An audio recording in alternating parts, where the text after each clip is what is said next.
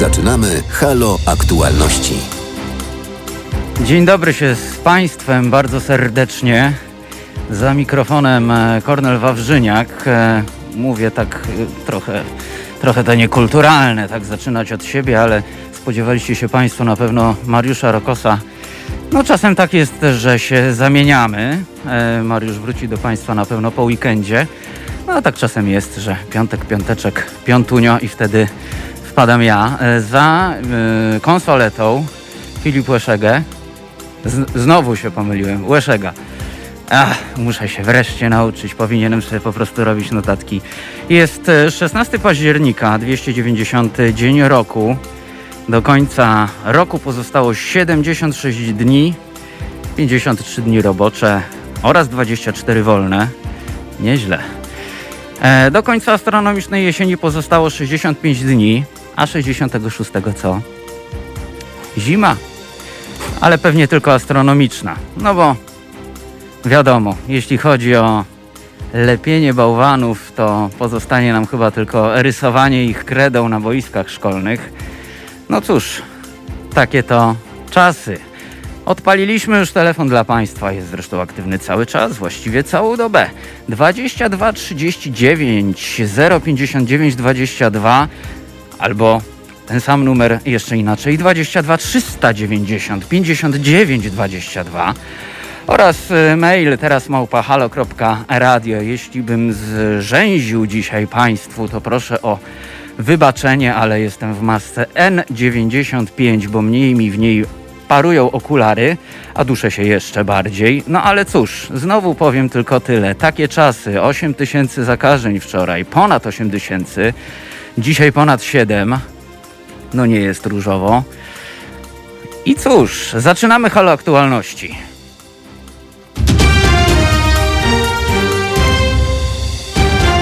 Słuchacie halo aktualności. I co z tym koronawirusem? No przede wszystkim od soboty 9 czerwonych stref na Mazowszu, w tym Warszawa. E, w całej Polsce powoli tych czerwonych stref przybywa. To oczywiście taki zabieg poetycki, bo przybywa ich w zastraszającym tempie.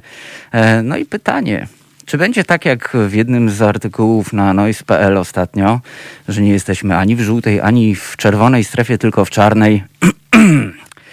No właśnie, odsyłam do artykułu. Obchodzi się dzisiaj Światowy Dzień Żywności i to bardzo fantastycznie, e, ponieważ e, pierwszym naszym gościem będzie pan Krzysztof Cibor, e, z którym porozmawiamy o marnowaniu jedzenia. Tak, właśnie tak, aż 42% Polaków wyrzuca jedzenie.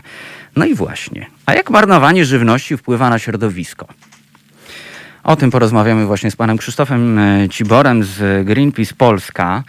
E, to o 15.15. .15. E, także mamy dzisiaj Światowy Dzień Żywności, ustanowiony przez Zgromadzenie Ogólne ONZ w roczniczce utworzenia Organizacji Narodów Zjednoczonych do spraw wyżywienia i rolnictwa. Mamy też dzisiaj Światowy Dzień Owoców i Warzyw, to się troszeczkę zgrywa. E, mamy też Światowy Dzień Chleba, więc już w ogóle nie wiadomo, co dzisiaj jeść. Międzynarodowy Dzień Świadomości Rozwojowych Zaburzeń Językowych również dzisiaj jest. E, jest też Europejski Dzień Przywracania Czynności Serca. E, to trochę takie święto dla zakochanych, którym serce się złamało kiedyś i być może trzeba je przywrócić właśnie do właściwej czynności. Także pozdrawiam wszystkich o złamanym sercu. Jest też Światowy Dzień Anestezjologa. E, przed wyjściem tutaj do Państwa przeczytałem co uważam za skandaliczne, ale były minister zdrowia podał, że średnio anestezjologowie zarabiają 50 tysięcy złotych miesięcznie. E, no cóż, nie sądzę, żeby tak było naprawdę. Patrząc jeszcze po tym, co się ogólnie dzieje wokół lekarzy w tym tygodniu, e, no to można powiedzieć, że jest to po raz kolejny walenie w pewną grupę zawodową, tym razem nie w nauczycieli, a w lekarzy. E, no tak po prostu, bo trzeba zasłonić to, jak e, samemu jest się nieudolnym. Mówię oczywiście o rządzących, nie o lekarzach. E, także no, mamy premiera Sasina, e, przepraszam, wiceministra e, i kilka innych takich e, e, paszkwili się w tym tygodniu pojawiło ze strony rządzących, walących w lekarzy. E, no ale cóż, wszystkiego najlepszego w Światowy Dzień Anestezjologa, anestezjologom, anestezjolożkom. E, tego to nie będę czytał. W Stanach Zjednoczonych mamy też Dzień Szefów. Także wszystkich szefów też dzisiaj pozdrawiam. Tak a propos zapraszam na audycję redaktora Wątłego o 19, który jest już od zeszłego tygodnia z nami w Polsce, więc będzie go można podglądać w studiu. To tak a propos szefów. E, jeszcze raz wszystkiego najlepszego. A skoro już wszystkiego najlepszego, to imienino obchodzą dzisiaj Ambroży, Aurelian, Dionizy, e, Elifia, Elifiusz, Emil, Florentyna, Florentyn, Gaweł, Gerard, Gerarda, Grzegorz, Iga, Jadwiga, Lubgost, Maksyma, Małgorzata, Martynian, Nereusz, Walenty i Walentyn. Państwu wszystkim też wszystkiego najlepszego. E, no i zaglądamy na czat. Witamy się z Państwem serdecznie. Jest Pani Beata, jest Szlomo, e, jest Sinsiul Złoty, e, Donna Swewa jest z nami, Abelial. Co do bałwanów, to na wiejskiej ich pełno. No to nawet nie trzeba lepić, wystarczy pójść pod Sejm.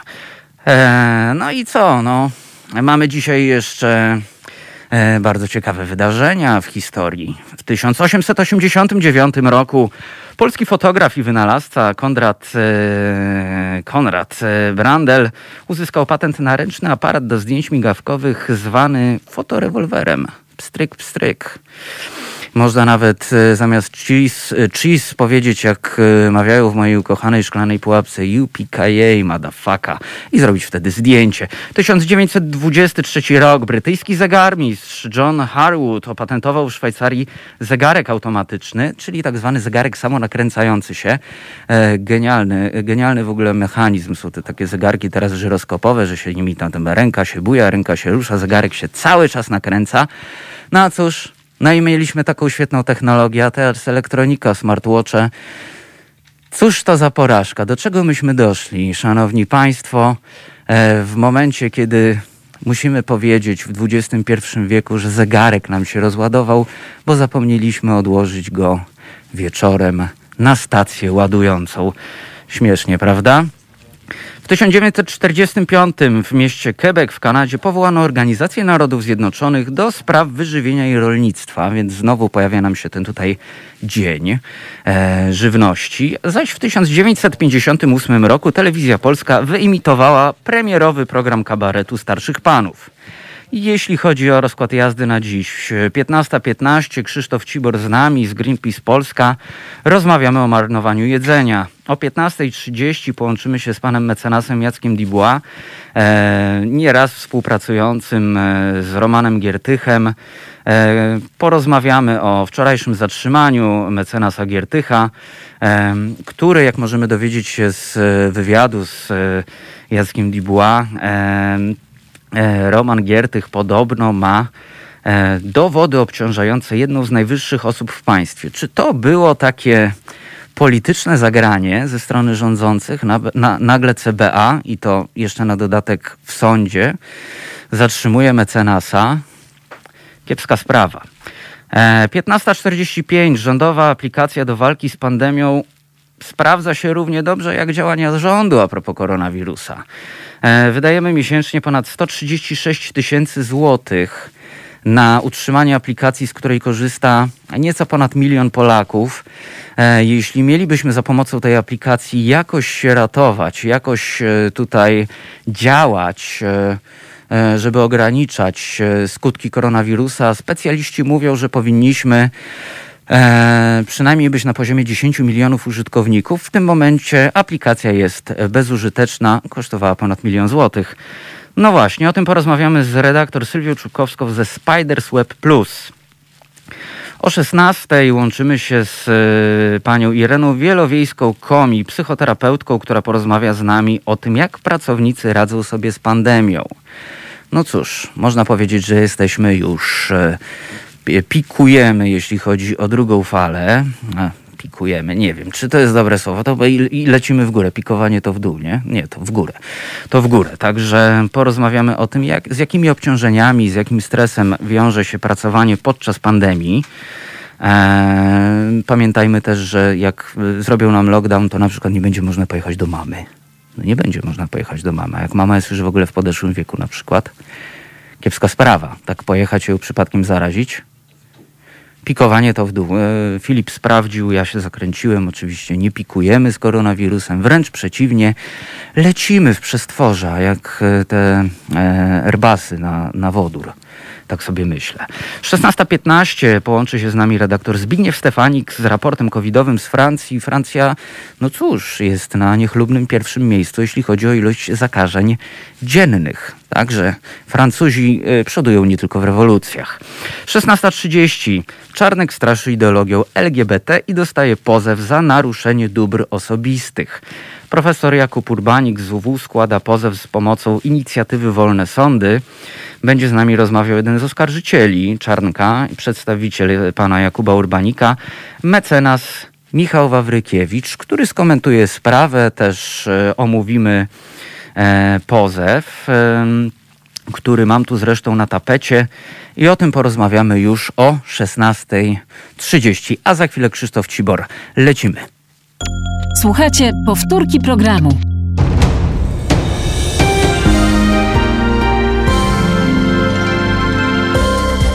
Halo Radio. Pierwsze medium obywatelskie.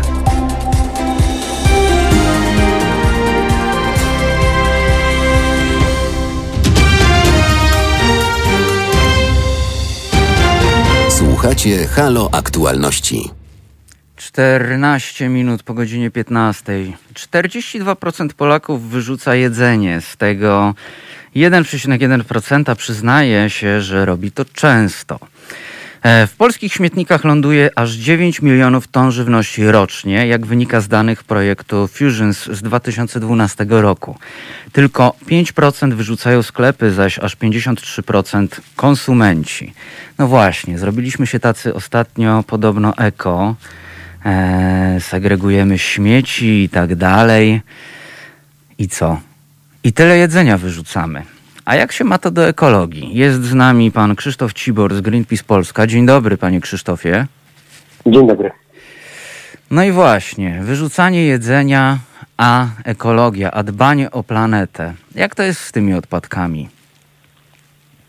A to jest e, rzeczywiście problem nie tylko e, dla naszego portfela, to, że tak dużo tej, e, te, tego pożywienia wyrzucamy, ale jest to problem także dla, dla planety, bo wyrzucona żywność to, to zmarnowane zasoby.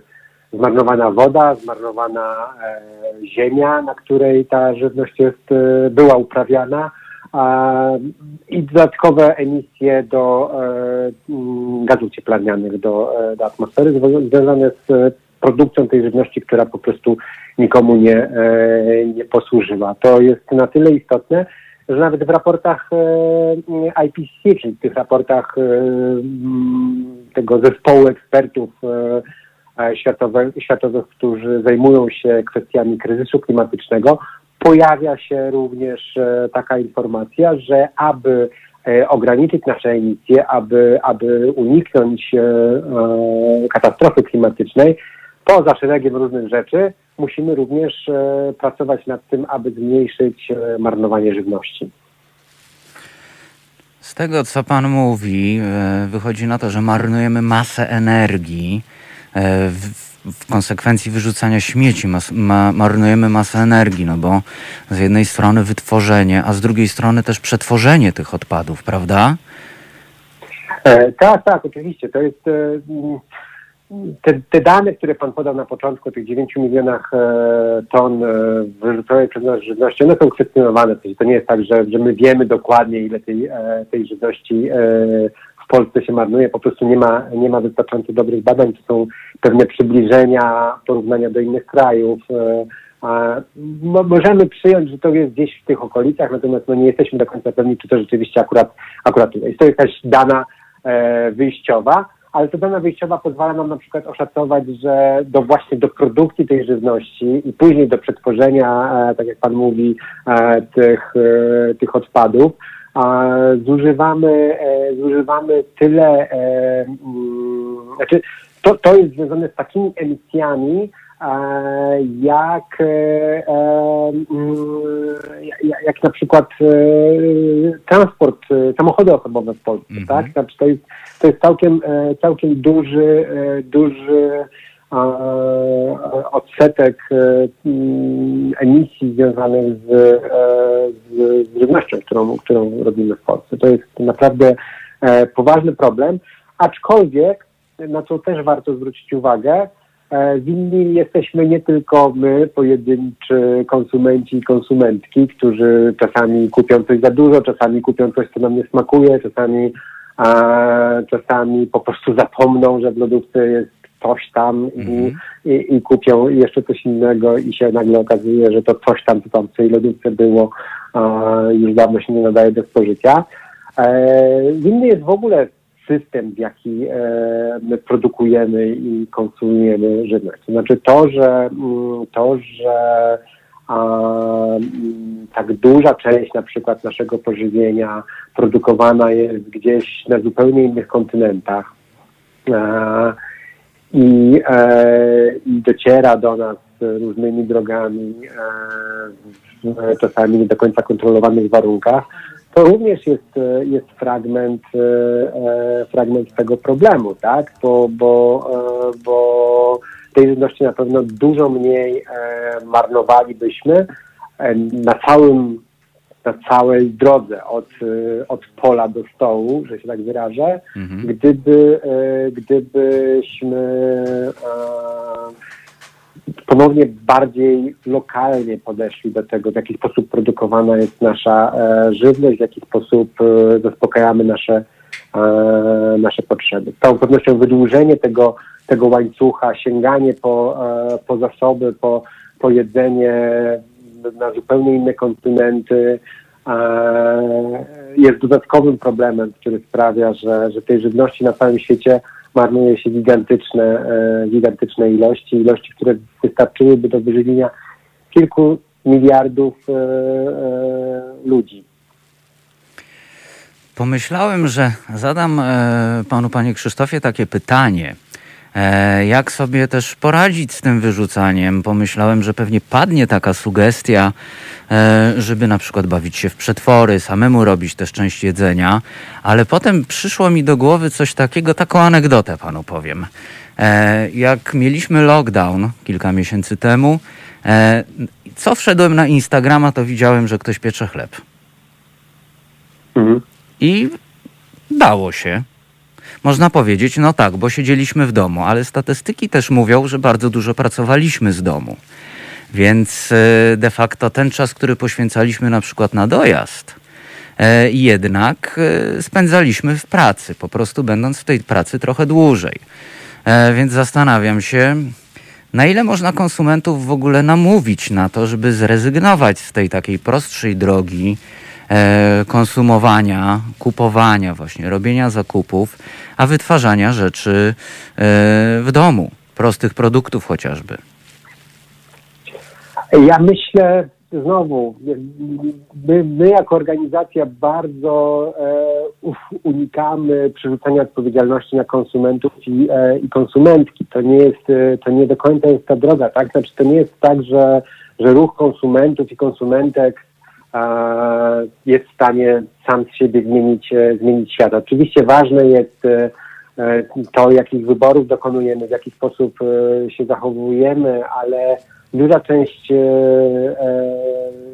odpowiedzialności za zmianę, za, za, za, za ulepszenie tego świata, na którym, na, w którym żyjemy, spoczywa na, na rządzących, spoczywa na, na koncernach, na tych, którzy do takiej e, sytuacji, w jakiej się znajdujemy, e, doprowadzili. Na, takim, na, na, na ograniczeniu rozbuchanego konsumpcjonizmu. To nie jest tak, że, że konsumpcjonizm jest, e, jest wynikiem tego, że my, konsumenci, konsumentki, budzimy się jakiegoś dnia i stwierdzamy, chcemy więcej, chcemy więcej. To jest napędzane przez, przez korporacje, które w oczywisty sposób na, na tym zyskują. A nie jest to wystarczająco dobrze kontrolowane przez, przez rządy, które, które, które mamy na całym świecie. W związku z czym to nie jest tylko, e, tylko to, żeby tutaj namówić konsumentów i konsumentki, żeby sobie robili chipsy z obierek, czy, czy, czy sami sobie robili e, mhm. chleb, czy zamiast chodzić do restauracji, e, gotowali sobie e, obiady. Nie każdy to potrafi, nie każdy to lubi i tak dalej, i tak dalej.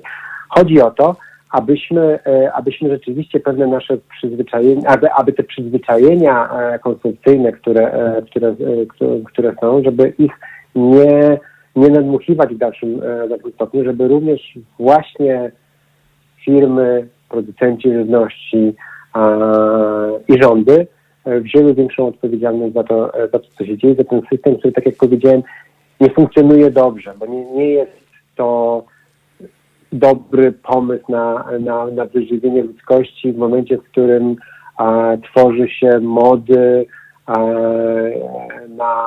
na wprowadzanie owoców, warzyw, innych produktów z drugiego końca, e, końca świata mhm. w sposób... To, to, to jest nie tylko kwestia marnowania żywności, to jest naszym tematem dzisiaj, ale to jest w ogóle kwestia marnowania zasobów, które, które są potrzebne do tego, żeby, że, że, że, żeby nas nakarmić. Mamy tutaj w naszym kraju, w, w całej Europie wystarczająco dużo rolniczek, rolników, którzy, e, którzy mogą produkować e, żywność e, na, nasze, na nasze potrzeby. Na pewno skrócenie tego łańcucha dostaw byłoby też dobrym sposobem na to, aby ograniczyć to marnowanie. Pan powiedział na samym początku, że część tego marnowania to jest również marnowanie u producentów. Mniejsza akurat w Polsce niż, niż marnujemy po stronie konsumentów, ale, ale to też jest taki spora, spory odsetek tego marnowania, marnowania żywności i ono wynika e, już w większym stopniu z pewnych rozwiązań systemowych niż z e, naszych osobistych e, konsumenckich wyborów. Myślę jeszcze o e, opakowaniach, w których jest jedzenie dostępne w sklepach. E, miałem e, nie tak dawno temu taką sytuację, że kupiłem niby ważny produkt, ale no jednak okazało się, że był zepsuty. No i największy ból, jaki miałem, oprócz tego, że nie mogłem go zjeść, e, no niestety po prostu sałatka z bulguru skwaśniała. No, no dobrą sprawę mogłem sam, ją zrobić, e, ale no, oprócz tego, że zmarnowało się jedzenie, to po prostu wyrzuciłem masę plastiku. To jest też chyba bardzo duży problem przy całym marnowaniu kupnego jedzenia, że tak dużo y, rzeczy jest jednak w plastiku. Tak, i to znowu jest e, ten rodzaj problemu, który, którego nie rozwiążemy sami e, konsumenci i konsumentki.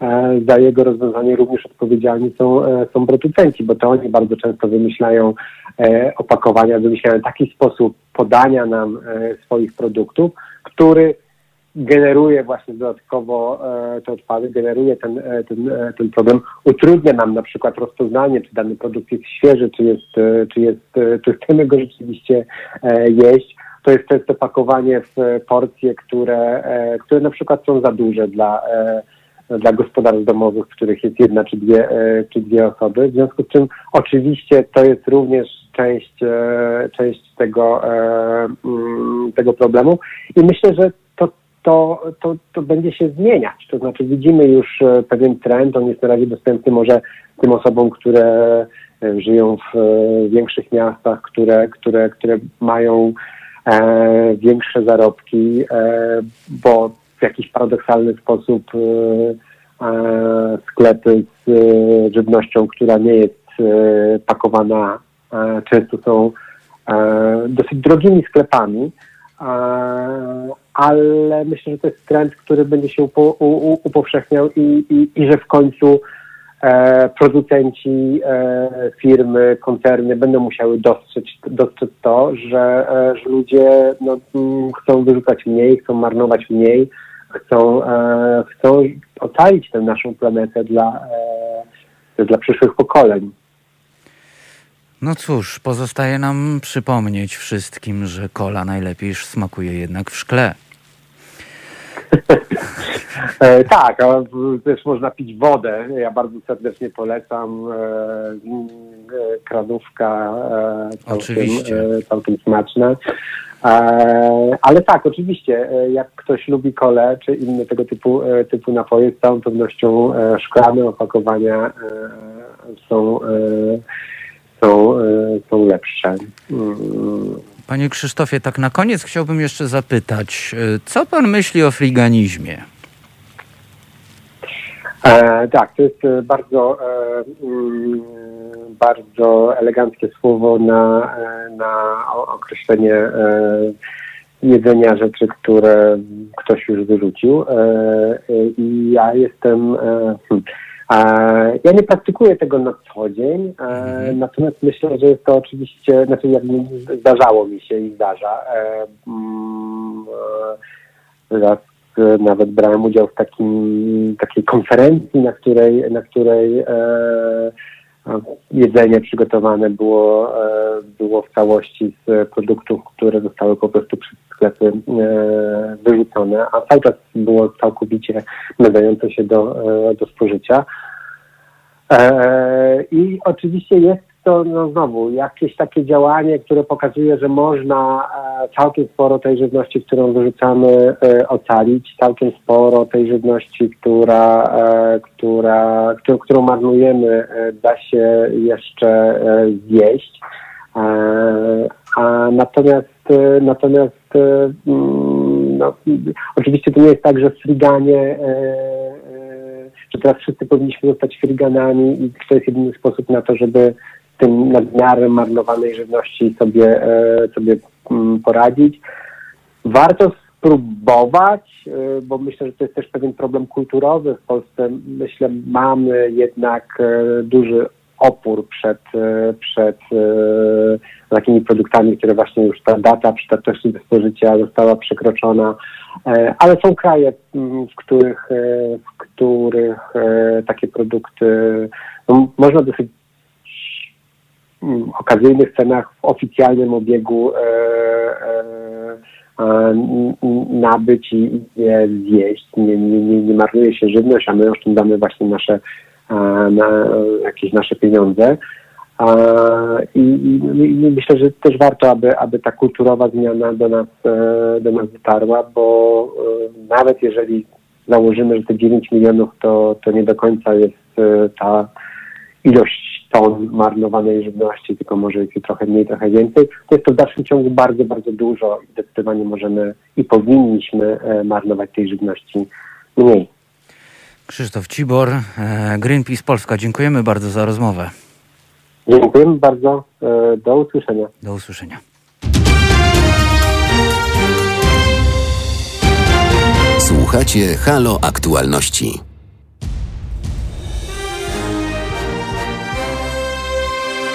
Jutro. Między 9 a 11 Marta Woźniak bardzo dokładnie przyjrzy się tym częściom świata, na które świat spogląda bardzo niechętnie.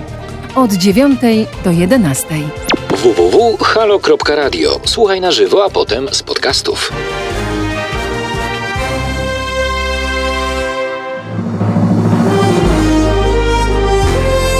Halo Radio.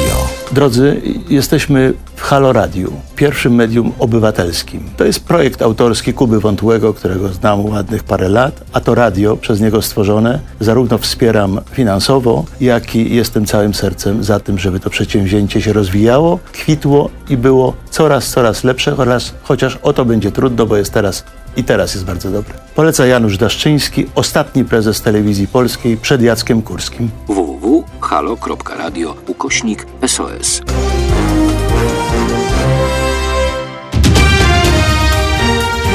To są Halo Aktualności. 15.31 na zegarach to są halo aktualności.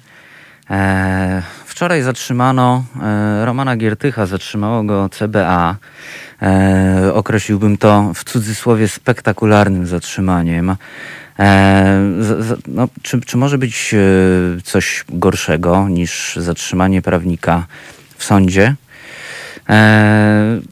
Wczoraj udało nam się zadzwonić e, i poprosić o krótki komentarz mecenasa Jacka Dubois, e, a dzisiaj pan mecenas będzie z nami troszeczkę dłużej i porozmawiamy o różnych aspektach tego zatrzymania. Dzień dobry panie mecenasie. Halo, halo. Coś nam tutaj nie wyszło, ale na spokojnie porozmawiam z Państwem trochę o sytuacji.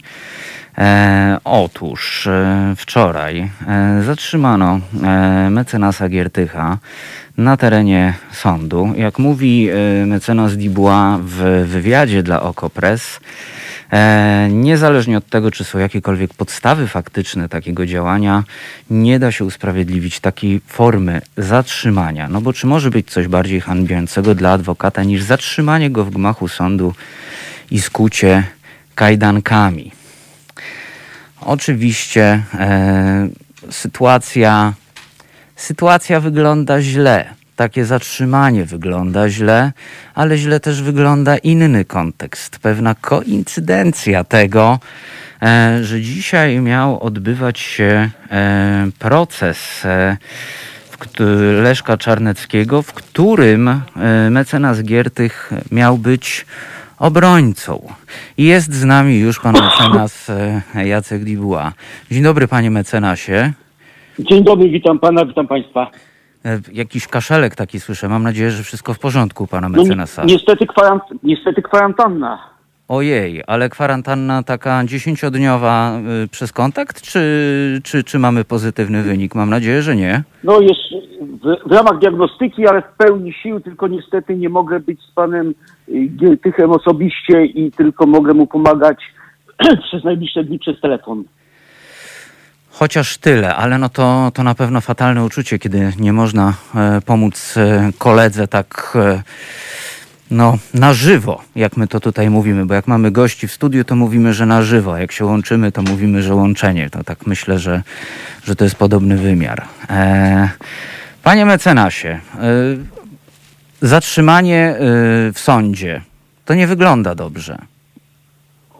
No, tak jak to właśnie wczoraj skomentowałem, że nie ma y, większego pohańbienia adwokata niż y, zatrzymanie go na jego terenie. No my jesteśmy ludźmi, którzy swoim życiem walczą o sprawiedliwość, kiedy w ustawie o adwokaturze jest właśnie zapis, że walczymy o praworządność, o prawa człowieka i tej sprawiedliwości jesteśmy całym sercem i życiem swoim zawodowym oddani. I jak gdyby dla nas w miejscu świętym postawienie zatrzymania adwokata, postawienie mu zarzutu, to jest po prostu ugodzenie w serce, więc ja podejrzewam, że to było zrobione z pełną premedytacją, żeby y, po prostu Romana w ten sposób upokorzyć. No jest to wspaniały adwokat, wielki adwokat, który został po prostu zaatakowany w sposób najbardziej niegodny. Przecież można było to zrobić poza sądem, w domu. Zwykle y, CBA właśnie w ten sposób o 6 rano y, odwiedza swoich, że tak powiem,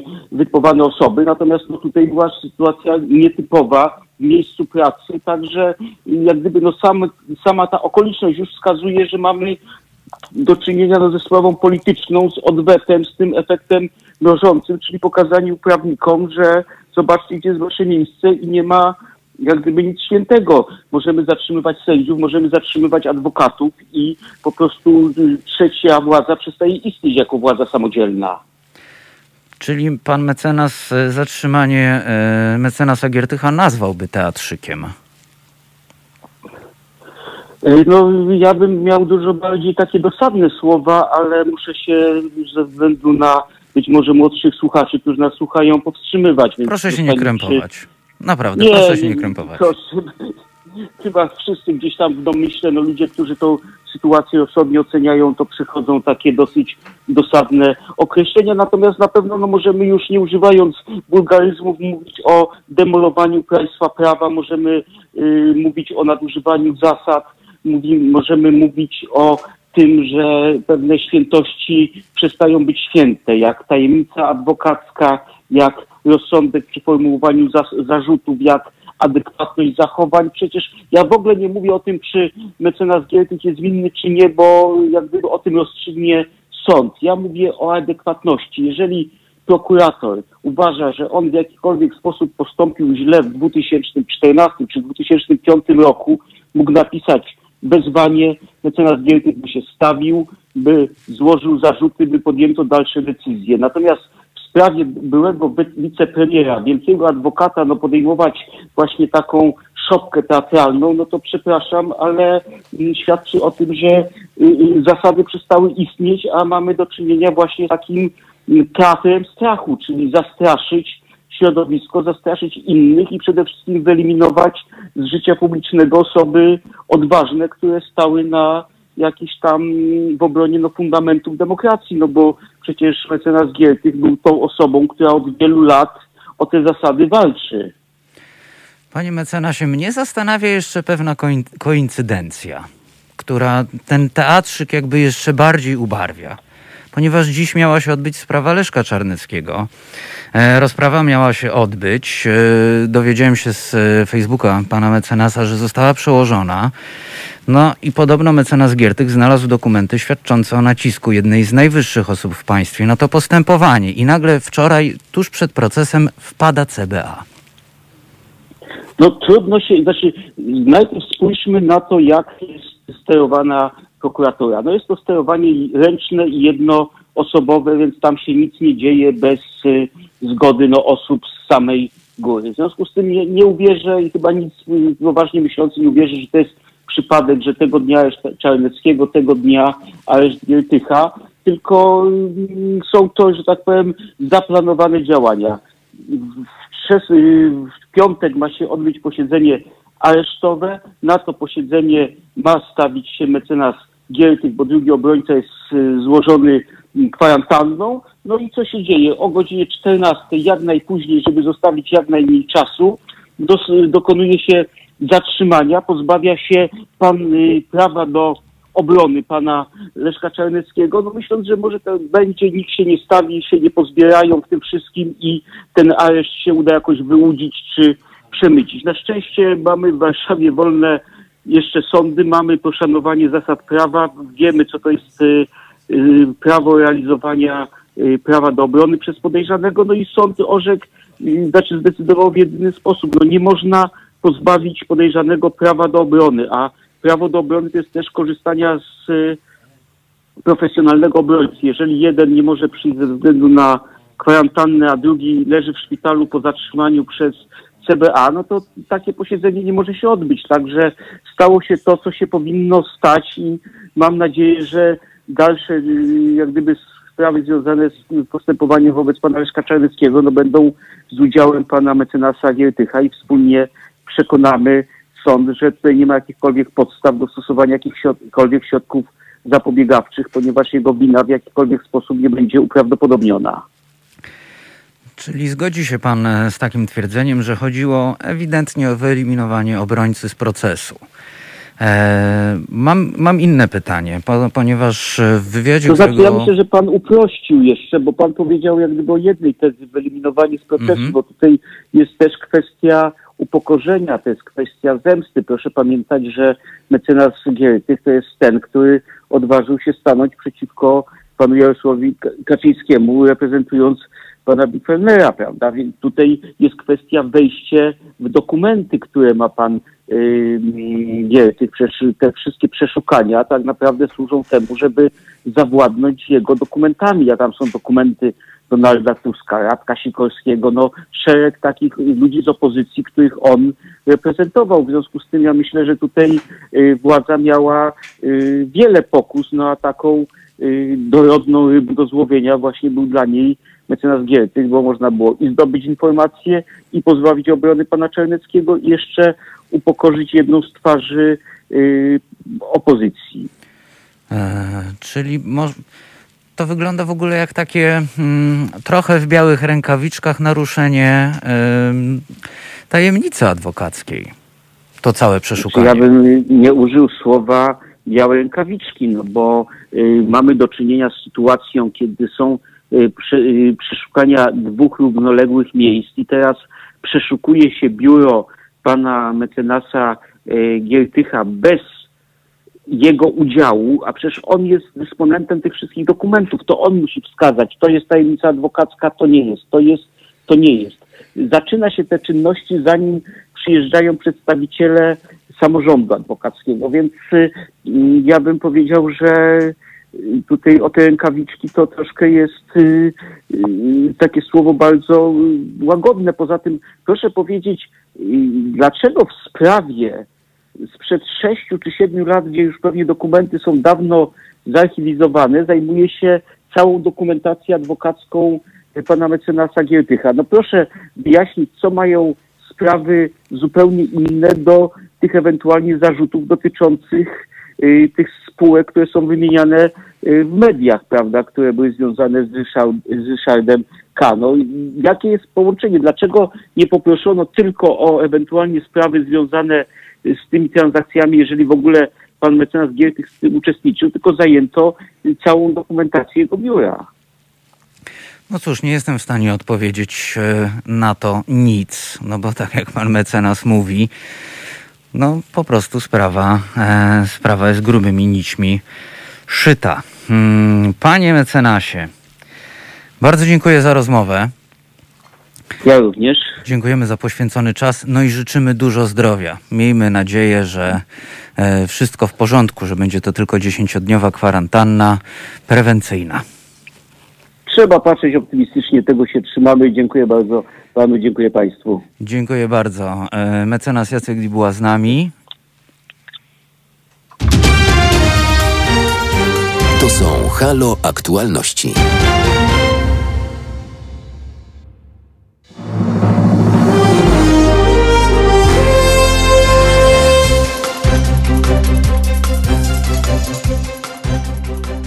Wszystkim Państwu serdecznie dziękujemy za stałe finansowanie działalności Halo Radia. Nadajemy i rozwijamy się tylko dzięki Waszym szczodrym datkom.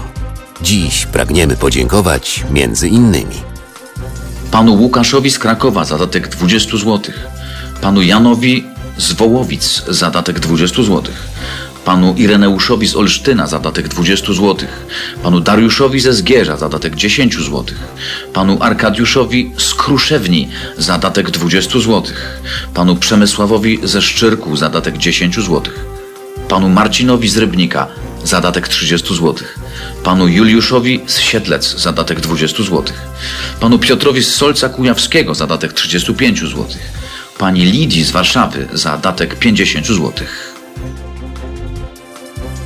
Serdecznie pozdrawiamy z radiowej anteny. Marek Czyż, do usłyszenia. Wszystkim Państwu raz jeszcze dziękujemy i prosimy, nie zapominajcie o swoim obywatelskim Halo Radio. Jedynym medium, które wypełnia dziś ideę radia prawdziwie publicznego.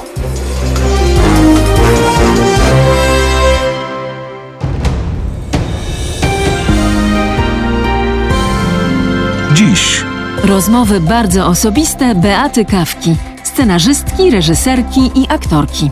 Znani i bardziej znani odkrywają przed Państwem zupełnie nieznane rozdziały swojego życia. Spokojnie, miło i szczerze. Rozmowy bardzo osobiste Beaty Kawki w Halo Radio od 17 do 19. www.halo.radio. Słuchaj na żywo, a potem z podcastów.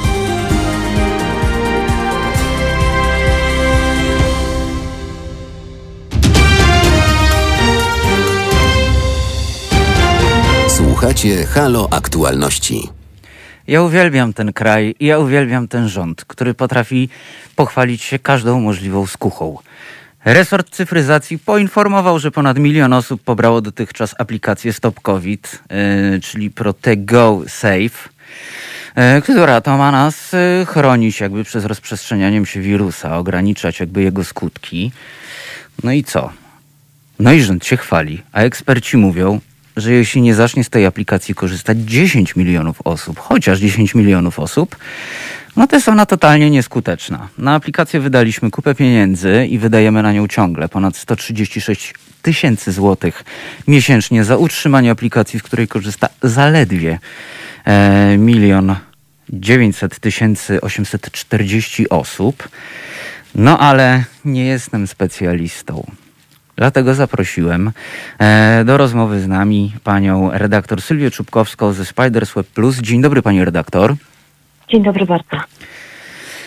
No i rząd swoje, specjaliści swoje. Jak to wygląda? Czy, czy w ogóle, e, może tak odcinając się od koronawirusa na chwilę, czy aplikacja, która ma milion e, dziewięćset tysięcy pobrań, to jest aplikacja, która od, odnosi sukces? Milion dziewięćdziesiąt chyba, nie? Milion dziewięćdziesiąt? Tak, milion dziewięćdziesiąt, nie milion dziewięćset. A, nawet milion dziewięć tysięcy. Jeszcze milion mniej. dziewięć tysięcy. Tak. To Trochę, trochę jak nasza To to melodia nam wyszło. Milion pobrań to jest naprawdę bardzo dobry wynik. To Mhm. jest naprawdę bardzo wysoki wynik, jeżeli chodzi nie tylko o pobranie aplikacji jakiejś takiej komercyjnej, e, która nie jest dużym, międzynarodowym, globalnym komunikatorem czy rozpo- rozpoznawalną marką. Mhm. To jest naprawdę, obiektywnie mówiąc, dobry wynik, jeżeli chodzi o aplikację Protego Safe. Tylko, że ten dobry wynik niekoniecznie oznacza efektywny wynik, tak? E, I ja bym się tutaj już nawet nie czepiała tych 2,5 miliona wydanych na, na stworzenie aplikacji i tam stu kilkudziesięciu tysięcy na jej utrzymanie, bo to są de facto dzisiaj żadne pieniądze, jeżeli chodzi o mm, koszty, jakie pociąga za sobą COVID w funkcjonowaniu państwa. No jestem też w stanie jest- zrozumieć to, że to po prostu jest konieczność. I W pewnym założeniu oczywiście. Czy jest to konieczność, to już jest inna sprawa. Ja bym traktowała i tak naprawdę od początku trochę to powtarzam, mimo tego, że jestem naprawdę krytyczna w stosunku do tej aplikacji i mi się ten krytycyzm nie skończył. Ale ja cały czas powtarzam, pieniądze na nią wydane nie są wyrzucone w błoto, przynajmniej inaczej, mogą nie być wyrzucone w błoto, jeżeli zostanie z tego wyciągnięta konkretna nauka i wiedza o tym, jak e, projektować pewne usługi pub- publiczne, e, po co to robić, jak e, konstruować współpracę tutaj taką publiczno-prywatną, bo ta aplikacja nie była robiona ani przez urzędników, ani nie była de facto zamawiana przez urzędników. To był taki oddolny zryw usankcjonowany przez Ministerstwo Cyfryzacji. Jak tak naprawdę wykorzystywać w ogóle nowe technologie i w tym wypadku jakąś tam big data, chociaż jej tutaj de facto nie ma i dlatego, dlatego ona jest nieefektywna, ale o tym możemy za chwilkę powiedzieć, do rozwiązywania ważnych problemów społecznych, ale też ważnych problemów takich um, gorących, ważnych problemów, tak, dziejących się dziś, tu i teraz. Więc jeżeli z tego wyciągniemy naukę, to te 2,5 miliona złotych to jest naprawdę koszt, który gdzieś tam można uznać, że jest warty poświęcenia. E, A co mam na myśli mówiąc o jej ni- niskiej efektywności? Bo to, że ona powinna być pobrana i tutaj w zależności jak wyliczają różni naukowcy od 60 do 90% danej społeczności, czyli już nawet nie musimy mówić o 10 milionach Polaków, czy tam iluś milionach Polaków, bo gdyby ten milion na przykład był pobrany w Warszawie, tak, to by było w ogóle super, to by było tam około 50% mieszkańców. Tylko, że to jest rozciane, tak, więc e, e, raz, że powinna mieć rzeczywiście wysoki, wysoki poziom takiej penetracji, dwa, musiała być faktycznie używana, bo co innego ją pobrać, a co innego z niej korzystać. I teraz musimy sobie chyba wytłumaczyć, bo ja myślę, że to cały czas jest pewnego rodzaju problemem zrozumienia, jak działa ta aplikacja. Tak mi się wydaje przynajmniej, że to jest dosyć trudne. Mhm. Więc, więc wygląda to w ten sposób, że aplikacja ta nie jest obowiązkowa i bardzo dobrze. E, po jej pobraniu użytkownik musi mieć cały czas włączony Bluetooth, przynajmniej przez ten cały czas, kiedy funkcjonuje poza zamkniętym nie wiem, mieszkaniem, tak? Gdzie wychodzi gdzieś do ludzi. I liczyć na to, że jeżeli spotka kogoś na swojej drodze, to te osoby również będą miały tą aplikację. Również będzie, będą miały włączonego Bluetootha i te ich nawzajem aplikacje różnych urządzeń będą się szczytywały, komunikowały ze sobą. W sytuacji, gdy ktoś osób, z którymi mieliśmy do czynienia, zachoruje, dostanie od sanepidu specjalny kod i ten kod powinien aplikacji podać i potwierdzić, że jest chory. Więc pro- proszę sobie wyobrazić, jak wiele tej czynności trzeba wykonać. Nie wystarczy pobrać apkę, tak?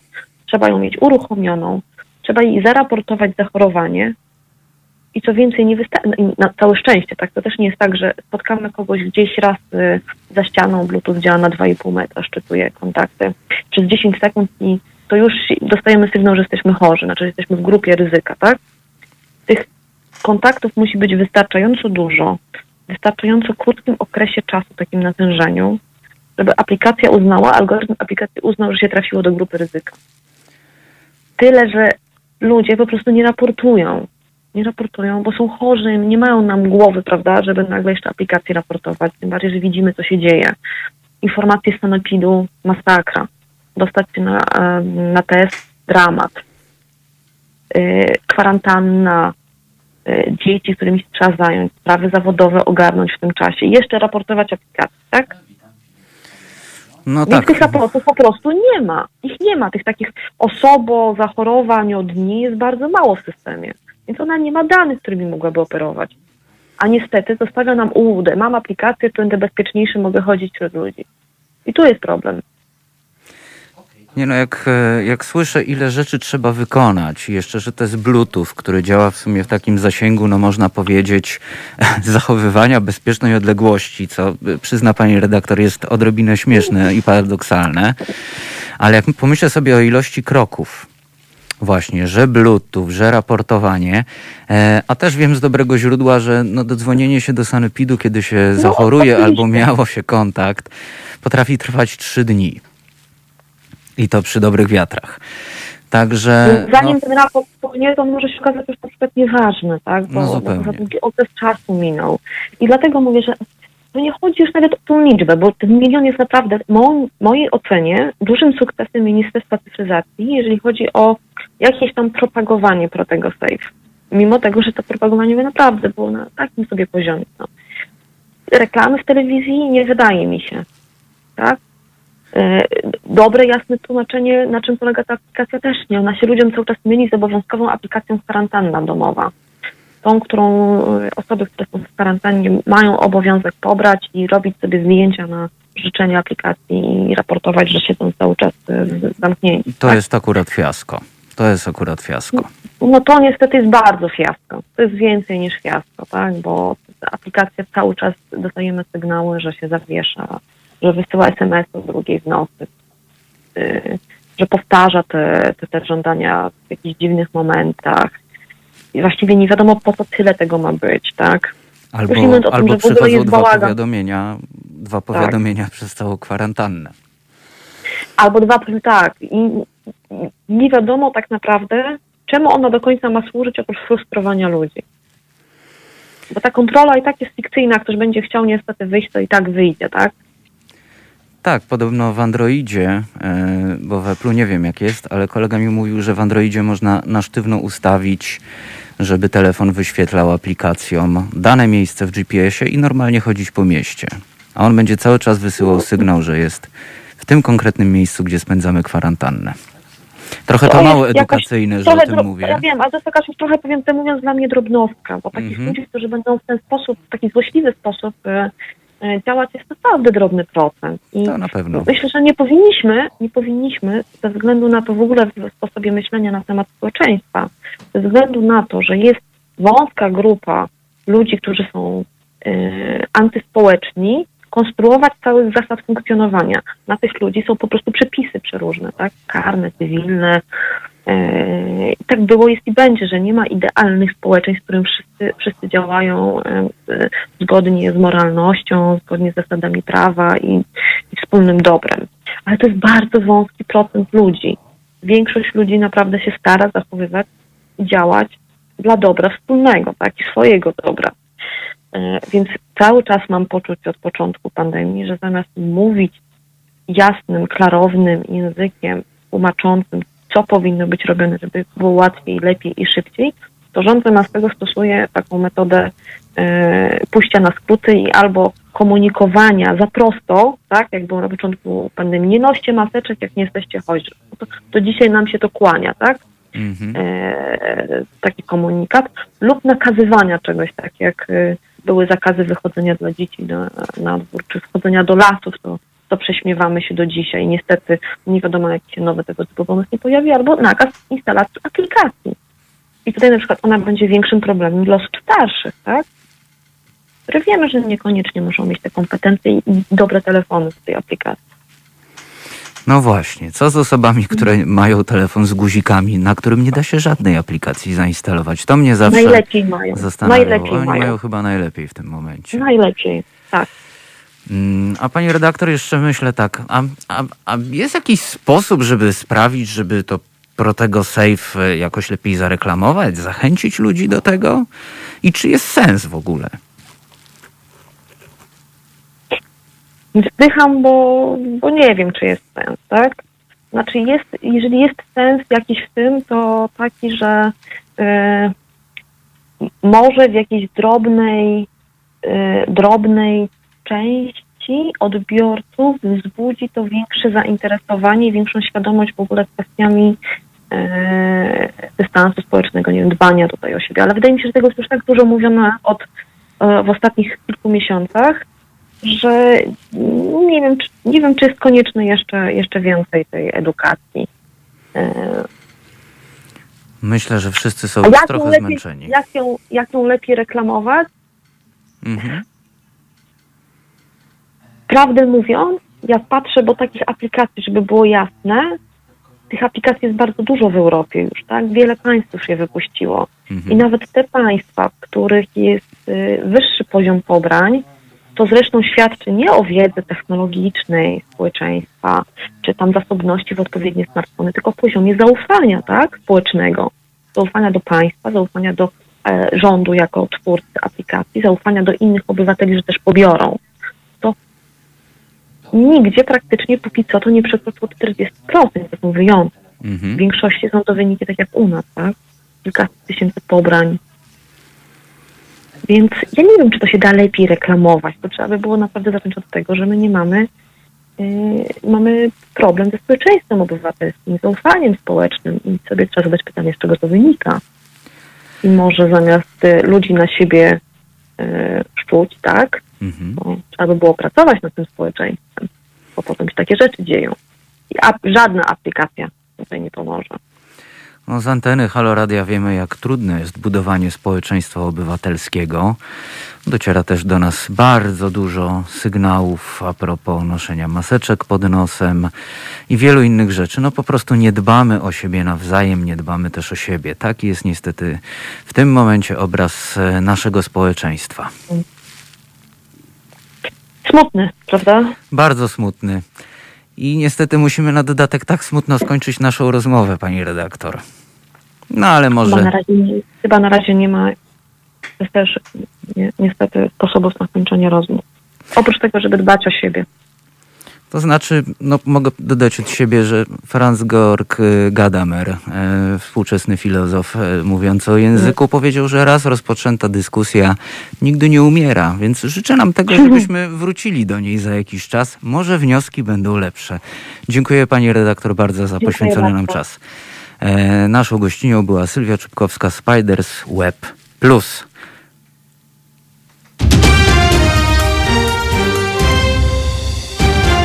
Słuchacie Halo Aktualności. Halo Radio. Nazywam się Ewa Łętowska, jestem profesorem prawa. Jestem na kongresie obywatelskim dlatego, że człowiek w pewnym wieku i z pewnym doświadczeniem może pomóc w dyskusjach, które jednoczą ludzi z bardzo wielu różnych miejsc. A ważne jest też, żeby o tych dyskusjach ktoś inny jeszcze wiedział i wyciągał z nich pożytek. Otóż stacje jak Halo Radio to jest radio obywatelskie, które dociera do różnych grup i różnych ludzi. Tam, gdzie nie docierają komercyjne media, jest w związku z naszą misją, misją Kongresu Obywatelskiego bardzo ważne. www.halo.radio ukośnik SOS.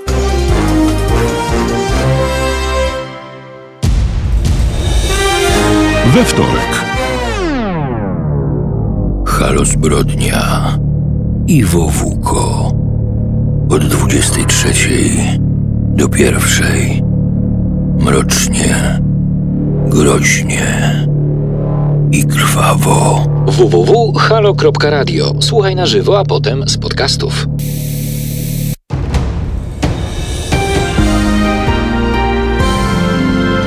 Jutro.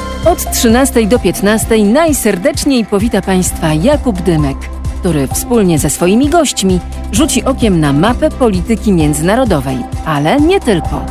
13-15. www.halo.radio. 'halo.radio. Słuchaj na żywo, a potem z podcastów. 13 15 www.halo.radio. Słuchaj na żywo, a potem z podcastów.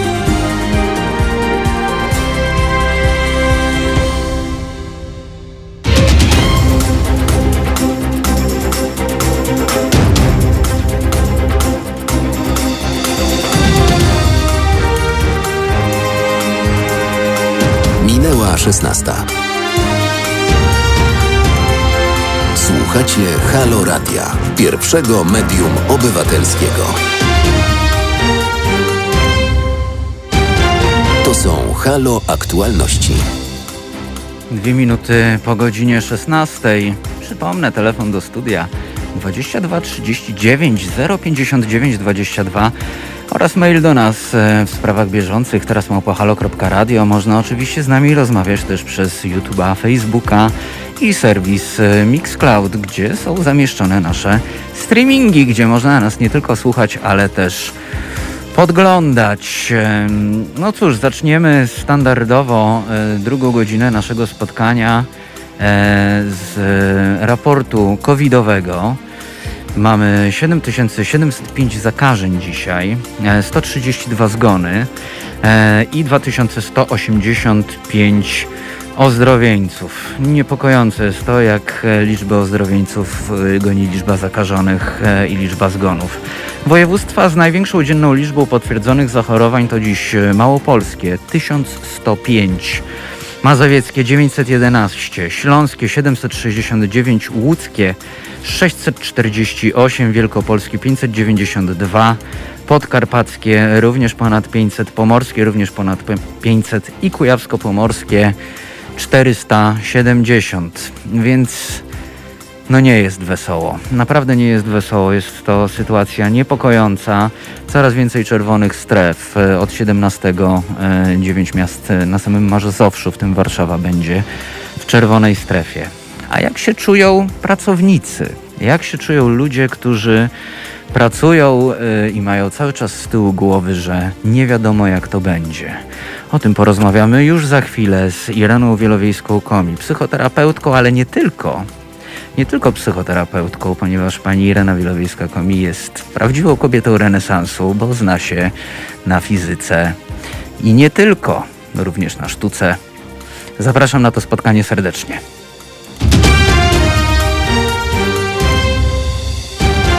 Słuchacie Halo Aktualności.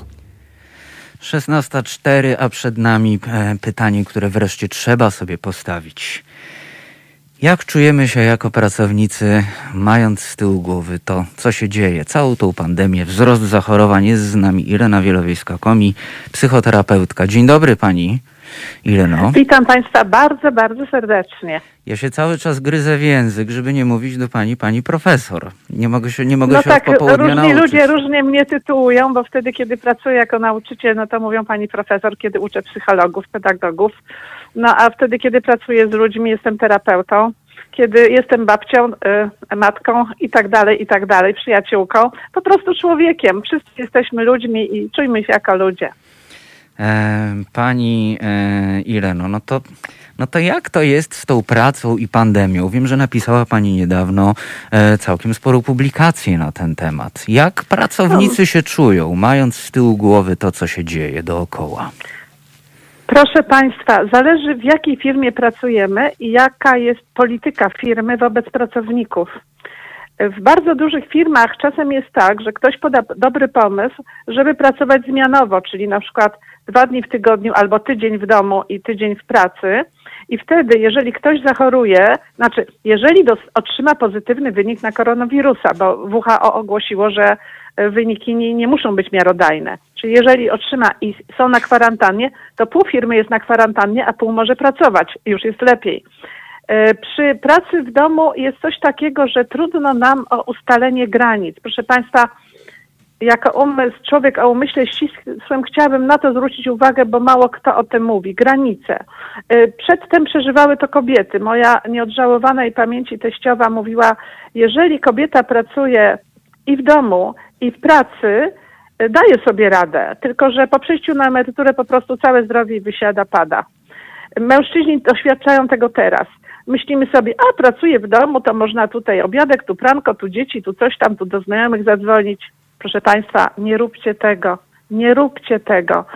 E, bardzo ważne jest, żeby sobie wyznaczyć czas, kiedy pracuję i wtedy nie ma nic innego. E, I jest jeszcze lepiej, bo nie ma w pracy spojrzeń, plotek, tej całej atmosfery. Można się skupić na pracy, ale do tego się przygotować, być wyspanym, wypoczętym, wypić swoją kawkę czy herbatkę, dobrze zjeść, żeby mieć do tego siłę. Niech to będzie 2-3 godziny, potem niech będzie przerwa na życie prywatne, 15 minut, pół godziny, godzinę, ile potrzebujemy, potem znów na intensywną pracę, rzeczywiście na pracę i skupić się na pracy. Proszę Państwa, e, takie było kiedyś powiedzenie, nie można być trochę w ciąży. E, Nie można trochę pracować, a trochę żyć życiem prywatnym. Nasza uwaga e, pływa wtedy powierzchownie, wszystko jest po wierzchu, a żeby być naprawdę skutecznym i w życiu osobistym, i w pracy, warto się na nim skupić, bo jak się prześlizgniemy, to tak jak moja mama kiedyś napisała wiersz, przeleciało, przefrunęło, zdmuchnęło, nie wiem czy na jawie, czy skrycie, co to było? A to moje życie. E, można powiedzieć, że praca zdalna, wbrew pozorom, to jest oczywiście jakieś moje tam osobiste odczucie e, i możemy tutaj podyskutować o tym jak najbardziej, ale ma, mam, mam takie wrażenie, sam doświadczyłem pracy zdalnej, e, że ona ona jest jeszcze bardziej wymagająca z jednego względu. E, Właśnie przez to, że siedzimy w domu, jak nie jesteśmy do tego przyzwyczajeni, do pewnego rygoru, tak jak e, pani przed chwilą mówiła, to jesteśmy zaabsorbowani absolutnie wszystkim. Absolutnie Tak. wszystkim. I życiem domowym, i kapiącym kranem, i zrobieniem sobie kawki, i zadaniami, które są e, jeszcze na dodatek do zrobienia, no powiedzmy, w komputerze, tak? Tak. A w komputerze tak ciekawie spojrzeć sobie w sieci, co tam słychać, prawda? A na Facebooku albo na czymś innym. Bardzo przyjemnie, nie? No ja pod tym względem to w ogóle jestem skreślony, bo ja przy Facebooku w ogóle pracuję jako jeden z administratorów strony e, Halo No to Radia. ważne. Więc ja już w ogóle jestem przebodźcowany. Tak, tak, rozumiem. Ja, ja bym chciała zwrócić uwagę, oprócz tego, o czym właśnie powiedzieliśmy, na jeszcze inną rzecz. E, Praca zdalna bywa trudniejsza. Ja e, no, pracowałam zdalnie jako terapeuta z dziećmi z problemami emocjonalnymi e, i nie tylko zaburzenia neurologiczne, spektrum autyzmu i z ich rodzicami. I to jest wymagana szczególna uważność. No, jak przyciągnąć uwagę dziecka, które jest po drugiej stronie ekranu? O czym rozmawia. Dzieci są w różnym wieku, i sześcioletnie, i siedemnastoletnie. Jak to zrobić? E, Dziecko nie jest takim obiektem jak człowiek dorosły, że jest nastawiony zadaniowo na spotkanie, na coś tam. A to jest praca nauczycieli. Miliony dzieci. E, Praca e, no, w ogóle w szpitalach czasem. Co zrobić? Także jedyne, co można naprawdę zrobić, to skupić się i nie myśleć o sobie, co ja chcę temu dziecku nadać, czy też co ja chcę kontrahentowi, z którym handluję, nadać. Teraz prowadzę jakieś negocjacje, handel, co ja chcę nadać, tylko co on potrzebuje. Proszę Państwa, żeby być skutecznym w pracy, warto mieć w sobie bardzo dużo pokory i bardzo dużo wiedzy i takiego dobrego nastawienia do odbiorcy. Co ten odbiorca potrzebuje? Jak ja mogę swoje atuty, swoje zasoby uporządkować, przedstawić tak, żeby odbiorca znalazł to, co mu potrzeba, żebyśmy się dogadali. No i to jest bardzo wiele takich właśnie zadań y, służbowych w pracy. No bo ci, którzy tam po prostu programują, nawet by się wydawało 1001, też programują dla kogoś. Też programują pod odbiorcę, który potem będzie albo zachwycony, że przesyłki przychodzą na czas i informacja na, na y, y, y, telefon i na komputer przychodzi zawczasu, to jest coraz lepiej organizowane, jestem zachwycona, ale może być tak, że odbiorca po prostu, jejku, co on wymyśla, znowu coś po, po, poprzekręcane, w ogóle nie o to chodzi, prawda? Czyli każdy z nas ma za zadanie nastawić się na tę drugą stronę i patrząc na ekran, hmm, w końcu tylko urządzonko, jest to trudne. Ja teraz e, trochę odejdę od tego e, naszego komputera, przy którym pracujemy, jak już trafiliśmy na zdalną pracę i e, pójdę w stronę taką bardziej egzystencjalną, czyli taki pewien strach przed przyszłością. Tak, to jest. Bo no, jednak sytuacja jest dosyć niestabilna. Słyszymy, że dzieje się wiele rzeczy a propos gospodarki, a propos wzrostu Tak. zakażeń, zachorowań. I mamy gdzieś też z tyłu głowy, cały czas pracując w tym domu, w tym zamknięciu, e, tą sytuację, która dzieje się dookoła. Tak. I na dodatek nie wiemy, jak się zmienia polityka firmy. Czy ja tę pracę utrzymam, czy nie. Jak będzie, co zrobić.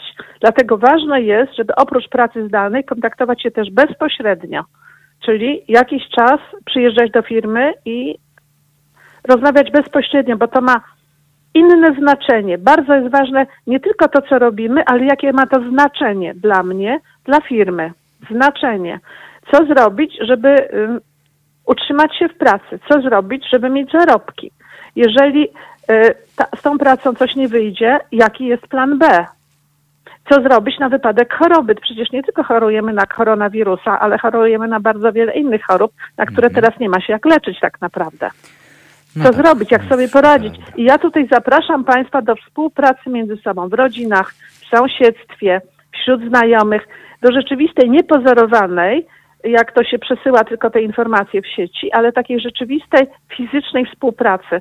Dowiedzieć się, co komu potrzeba. Nie tylko tak zwanym starszym ludziom czy chorym, ale sąsiadka może mieć chore dziecko i potrzebować, żeby ktoś zakupy zrobił. E, Pan Arkadiusz e, na naszym YouTube'owym czacie pisze praca zdalna. A czy wszyscy mogą pracować w domu online? Czy ekspedientka w sklepie, czy pracownik produkcji i ochrony może też pracować online? To jest bardzo słuszne, Panie Arkadiuszu, że nam Pan to e, wytknął. No właśnie, są jeszcze prace, które nie mogą być zdalne. I wtedy tak, jesteśmy... i sieć aż huczy. Tak. No. I sieć aż huczy od tego, że szkoły powinny być teraz w supermarketach, bo tam nikt nie choruje. Ja żartuję bardzo w tej chwili, oczywiście teraz y, troszeczkę. Tak, e, troszeczkę. Natomiast y, y, ja zauważyłam, że przy tej pracy rzeczywistej to jest tak. y, Pracownicy przychodzą w maseczkach, na przykład do domu montaż mebli z Ikei. Powiedzmy, no bo w supermarketach wszyscy wiemy, że są te ochronki, maseczki, y, odkażanie, no jakoś to działa, skoro tam takiego specjalnego chorowania nie ma. Natomiast przychodzą ludzie do domów, przychodzą roznosiciele paczek i bardzo różnie się zachowują. Przychodzi ktoś zamek komuś wymienić, naprawić, prawda? Różne rzeczy są. I oni na początku przychodzą trochę wystraszeni w maseczkach, czym po rozmowie z gospodarzami się jakoś ludzie orientują, czy można się przestać dusić i zdjąć i normalnie i przyjąć kawę czy herbatę od gospodarzy, czy też y, lepiej jak najszybciej swoje zrobić i znikać. Y, Wszystko zależy od takiego właściwego nastawienia, od przekazu informacji zwrotnych, od uspokojenia się wzajemnego, czy też ostrzeżenia, że my jesteśmy na przykład na kwarantannie.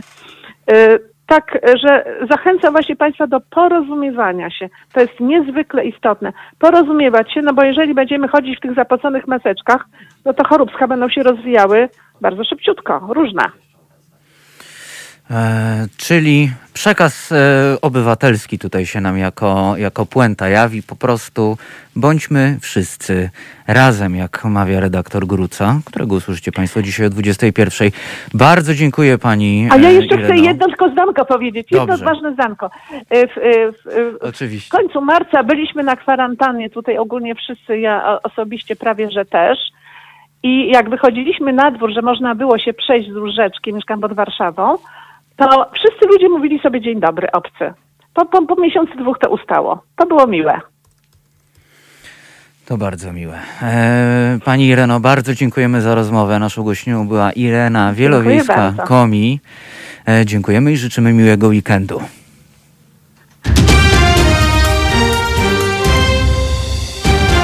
Słuchacie Halo Aktualności.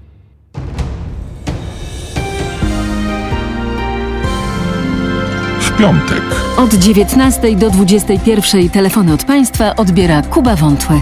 Tu chyba nic nie trzeba dodawać. www.halo.radio. Słuchaj na żywo, a potem z podcastów.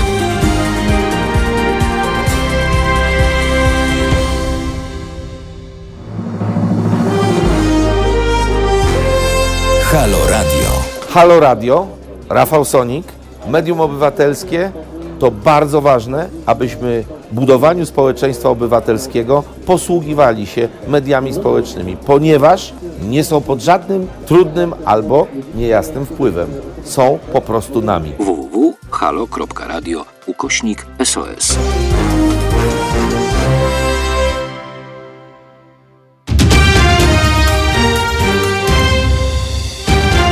Słuchacie Halo Aktualności. 16.16, redaktor Zbigniew Stefanik e, z nami, za raportem z Francji. Dzień dobry, panie redaktorze. Witam pana, państwa. E, zacznijmy od tego, co się dzieje we Francji a propos koronawirusa. Dzisiaj mają wejść e, obostrzenia o północy. Mm, tak, faktycznie. Od północy w całym regionie paryskim i ośmiu aglomeracjach francuskich, takich jak na przykład e, Toulouse, Saint-Étienne, Lyon czy Rouen, będzie obowiązywała godzina policyjna od godziny 21 do 6 rano. Jest szereg derogacji, które umożliwią jednak wychodzenie po godzinie policyjnej, to na przykład kwestie zawodowe, zdrowotne, czy też na przykład konieczność wyjścia na spacer z psem. Jednakże nieprzestrzeganie nieprzestrzeganie godziny policyjnej e, w przypadku e, żadnego powodu obiektywnego związanego z tymi derogacjami będzie kosztowało e, około 135 euro pierwszym razem, przy czym Ministerstwo Spraw Wewnętrznych informuje, iż w przypadku dwukrotnej recydywy kara finansowa może nawet dojść do 3,5 tysiąca euro. Można również liczyć się z karą pół roku więzienia. Tak więc dość poważne sankcje grożą tym, którzy nie będą przestrzegali tych, tych obostrzeń. E, wreszcie obostrzenia właściwie w całej Francji dotyczące tym razem e, zgromadzeń e, tak prywatnych jak publicznych zostały one wszystkie odwołane. Również zgromadzenia liczące więcej niż sześć osób, tak prywatne jak publiczne, również zostały odwołane. Restauracje na razie zostaną otwarte, przy czym będą one musiały na terytorium całej Francji e, przestrzegać bardzo ścisłego protokołu sanitarnego, e, w tym między innymi nie będzie wolno siedzieć większą grupą niż liczącą sześć osób przy jednym stoliku. E, odchodząc od stolika, wychodząc z lokalu, będzie należało zostawić swoje namiary tak, aby można było skontaktować się z klientami w przypadku e, powstania klasteru w takim lokalu. To obostrzenia wchodzą, wchodzą dzisiaj w życie o mm, godzinie 24. Na tym etapie mają potrwać 4 e, tygodnie od, e, od dzisiaj. Jednakże rząd francuski już informuje, że będzie wnosił do mm, parlamentu o przedłużenie tych obostrzeń co najmniej do 1 grudnia. Kolejna kwestia to kwestia mm, uaktualnienia listy mm, tych aglomeracji, które są objęte tymi obostrzeniami. Mhm. E, francuskie władze podkreślają, iż ta lista będzie uaktualniona. To wszystko będzie zależało od wskaźników, oczywiście dziennych wskaźników, które są publikowane e, każdego wieczoru. A te wskaźniki e, nie dają powodu do optymizmu. Otóż Francja pobiła kolejny rekord pod względem zakażeń. Wczoraj odnotowano ponad 30 tysięcy przypadków nowych zakażeń w 24 godziny. Przy czym odsetek pozytywnych testów nadal wynosi ponad 12%. Przy realizacji około 1,5 miliona testów tygodniowo. E, tak więc z tych liczb wynika, iż Francja jest obecnie tym państwem, e, gdzie największa fala koronawirusa, druga fala koronawirusa daje się we znaki. Jednakże te obostrzenia e, budzą, budzą wiele kontrowersji. Z jednej strony coraz więcej słyszalne są głosy wzywające do refleksji dotyczącej no właśnie praw człowieka i obywatela. Otóż wiele ekspertów zauważa e, w tym prawniku Wiśniawce Kwaną, e, no właśnie rządzący w przypadku kryzysu coraz częściej i właściwie coraz łatwiej korzystają z rozwiązań przewidzianych w, możliwościach przyjęcia stanu wyjątkowego. Tu stan wyjątkowy został we Francji przyjęty po raz kolejny, tak więc kolejny stan wyjątkowy. Jednakże właściwie Francuzi od ponad pięciu lat muszą um, żyć ze stanem wyjątkowym, najpierw stan wyjątkowy związany z zamachami terrorystycznymi, następnie pierwszy stan, stan wyjątkowy sanitarny, który rozpoczął się w marcu tego roku. Tak więc pytanie, które stawiają eksperci, czy rozwiązania E, antykryzysowe nie mogą być objęte przez e, jakieś e, ustawodawstwo, czy konieczne wprowadzenie stanu wyjątkowego, no, który daje z pewnością rządzącym dużo większe pole działania. Pytanie, czy to pole działania no, jest zgodne z, zasadami, które powinny obowiązywać w państwie demokratycznym. Kolejna kwestia to kwestia związana z instrumentami, których państwo używa do zwalczania koronawirusa w tym aplikacji e, pierwotnie nazywanej e, Stop COVID, o której Emmanuel Macron powiedział w interwiu udzielonym tą telewizją TF1 France 2, że ta, ta aplikacja nie była porażką, tylko po prostu nie działa. E, Rozmawialiśmy tak, dzisiaj to- o tej aplikacji właśnie na antenie z redaktor Czubkowską. E, No właśnie, e, ta aplikacja ma zostać uaktualniona już 22 w- października. Będzie tym razem nazywała się TUS Anti-COVID, czyli Wszyscy Przeciwko COVID-owi. Pytanie, czy ta aplikacja spotka się z większym sukcesem. Jej, jej uży, użytek będzie nadal dobrowolny. Jednakże no właśnie ta aplikacja, jak również gromadzenie danych o charakterze medycznym e, budzą coraz więcej kontrowersji, ponieważ pytanie em, pierwsze, kto te dane tak naprawdę przetrzymuje, e, czy są one bezpieczne i kto ma do nich dostęp. E, Tutaj mówi się o tym, iż właściwie serwery Microsoftu i inne serwery innych korporacji właściwie będą miały wszystkie dane e, dotyczące stanu zdrowia Francuzów. Wreszcie, co będzie później? Znaczy wiadomo, że pandemia kiedyś się skończy. E, Jak te dane będą wykorzystane później?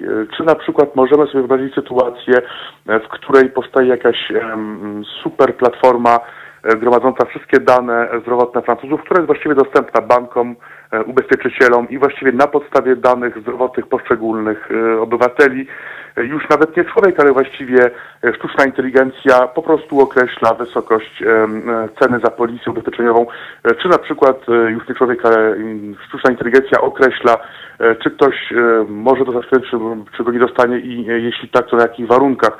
Tak więc pytanie o dane, o prywatność Francuzów, o to, jak te dane mogą być wykorzystane teraz i w przyszłości. E, wreszcie pytanie, gdzie kończy się życie prywatne, gdzie zaczyna się właściwie kolektyw e, w sytuacji kryzysowej. E, w końcu pytanie, na ile obywatele mogą pozwolić państwu w walce z kryzysem jakimkolwiek, e, a na ile może pozwolić sobie państwo wobec swoich obywateli, tak naprawdę e, walka z kryzysem uzasadnia każdą metodę, każdy instrument.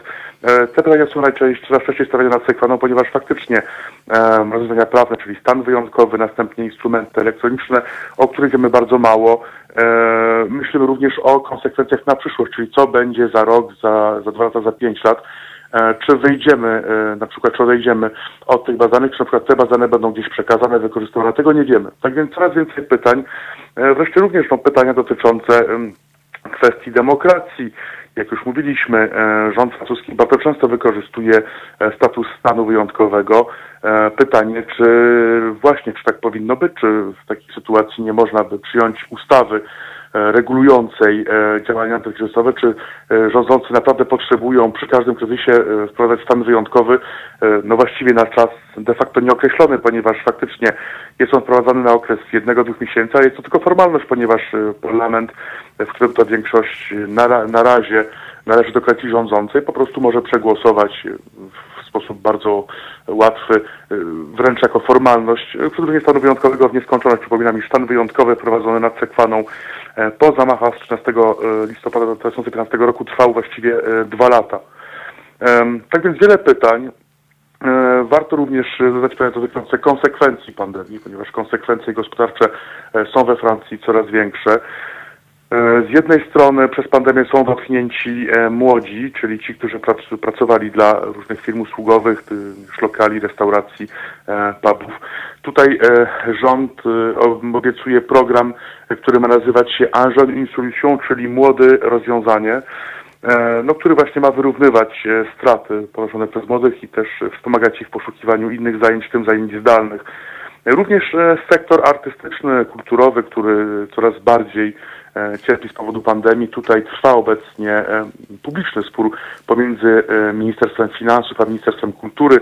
E, Minister Kultury apeluje, m, aby e, wobec świata e, kultury i sztuki wprowadzono nieco mniejsze obostrzenia, czyli na przykład jeśli ktoś bierze udział w jakimś przedstawieniu e, artystycznym, e, to wówczas mógłby do domu wrócić później niż o 21, także Ministerstwo Finansów wraz z premierem odpowiadają, nie, obostrzenia muszą być e, wszystkie dla wszystkich, ponieważ e, Republika jest jedna niepodzielna i tutaj nie można e, przewidywać e, żadnych systemów No derogacyjnych. nie Jednakże- po, to, nie po to zburzono Bastylię, no.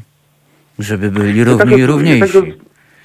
Jednakże- z drugiej strony można zaobserwować, iż faktycznie te obostrzenia dotykają poszczególne branże w stopniu, to ujmując, nierównym. Z jednej strony um, wszystkie puby są zamykane w, strefie, w tak zwanej strefie um, alertu maksymalnego, ale restauracje zamykane nie są, tak więc tutaj pytanie, czy no właśnie siła e, danej branży powoduje, e, że obostrzenia e, są tak naprawdę wobec niej stosowane, czy też niestosowane. Niektórzy eksperci wskazują, iż właściwie jeśli chodzi o obostrzenia, to obowiązuje tak naprawdę we Francji prawo silniejszego. Jeśli jakiś sektor jest w stanie e, wymusić na rządzących e, brak obostrzeń, to rządzący rezygnują z obostrzeń. Jeśli jakiś sektor nie jest w stanie tego zrobić, obostrzenia go dotykają. E, tak więc coraz więcej pytań dotyczących no właśnie tych obostrzeń i skuteczności. Wreszcie pytania dotyczące maseczek. Mówiliśmy chyba również na Państwa antenie, iż od 1 lipca tego roku Francuzi masowo noszą maseczki e, na ulicach e, i w przestrzeniach publicznych, tak zamkniętych jak otwartych. Jednakże od 1 lipca, kiedy spoczęto nosić maseczki na skalę masową, liczba zakażonych dziennie wynosiła około 2000. Mm, Obecnie po 3 miesiącach noszenia maseczek jest to 30 tysięcy, tak więc pytanie o skuteczność maseczek. Rządzący odpowiadają, że tak naprawdę to nie jest wina maseczek, tylko obywateli, którzy się nie stosowali do um, obostrzeń. Tak więc e, debata dotycząca właśnie maseczek, tych obostrzeń trwa. Wreszcie śledztwo, które się toczy. E, wczoraj doszło do przeszukania przez wymiar sprawiedliwości e, upięciu e, no właśnie czołowych e, polityków, osób zajmujących się zarządzaniem kryzysem podczas pierwszej fali COVID-u, w tym byłego premiera, obecnego i byłej minister zdrowia, rzeczniczki rządu, jak również obecnego dyrektora francuskiej Agencji Zdrowia. Tak więc trwa śledztwo dotyczące pewnych zaniechań, które być może miały miejsce E, no, podczas zarządzania kryzysem, pandemią, e, kiedy trwała natykaną pierwsza fala. Jednakże coraz częściej eksperci stawiają pytania o stanie przygotowania państwa do drugiej fali pandemii e, ponieważ jak wskazują eksperci, to, że druga fala miała nadejść, to było niemal pewne. Rządzący zapowiadali z jednej strony dodatkowych 5 tysięcy łóżek na oddziałach intensywnej terapii. Zdaje się, iż te łóżka nie zostały uruchomione. E, wreszcie specjalne fundusze dla służby zdrowia. Zdaje że tych funduszów nie ma, a służba zdrowia protestuje e, i te protesty są coraz bardziej e, masowe. Wreszcie, no właśnie, kwestie noszenia maseczek, które miały zabezpieczyć Francję przed propagacją wirusa, tak się nie stało. Tak więc pytanie, czym rządzący zajmowali się tak naprawdę podczas y, tego okresu, czyli w okresie dzielącego pierwszą falę od drugiej fali. My w Polsce um, też zadajemy sobie takie pytanie właśnie. Co, czym czym rządzący się zajmowali? Coraz więcej więc kontrowersji dotyczących samych obostrzeń, ponieważ faktycznie obostrzenia te dają się we znaki poszczególnym grupom zawodowym. Tutaj w państwo obiecuje oczywiście wyrównanie tych strat, ale wielu ludzi ma świadomość, iż budżet państwa nie jest gumowy, a e, prognozy na przyszłość e, są bardzo pesymistyczne. 120% e, rocznego mhm. PKB długu publicznego, tak ma to wyglądać na koniec tego roku. Deficyt publiczny na poziomie 13 punktów procentowych. Wreszcie recesja, która być może wręcz przekroczy 20% PKB w tym roku. Mm, według y, prognoz różnych ekspertów Francja ma być tym państwem europejskim, e, który będzie najbardziej dotknięty skutkami pandemii, e, co zresztą nie powinno dziwić, ponieważ no, faktycznie obecnie Francja jest tym krajem, gdzie jest najwięcej zarażeń e, COVID-em dziennie. Była również jednym z trzech krajów Unii Europejskiej, gdzie było najwięcej przypadków COVID-u w okresie pierwszej fali. Tak więc sytuacja jest z pewnością trudna. Pytanie, czy rządzący faktycznie e, mają strategię, czy po prostu podejmują oni swoje decyzje e, na podstawie bieżących wskaźników i bieżących wydarzeń. E, coraz więcej właśnie wskazuje na to, iż ta strategia właściwie jest, jak to ujmując, bardzo, bardzo elastyczna. Czyli improwizowana, można powiedzieć, że improwizowana. Ja panie redaktorze. elastyczna, panie redaktorze, elastyczna.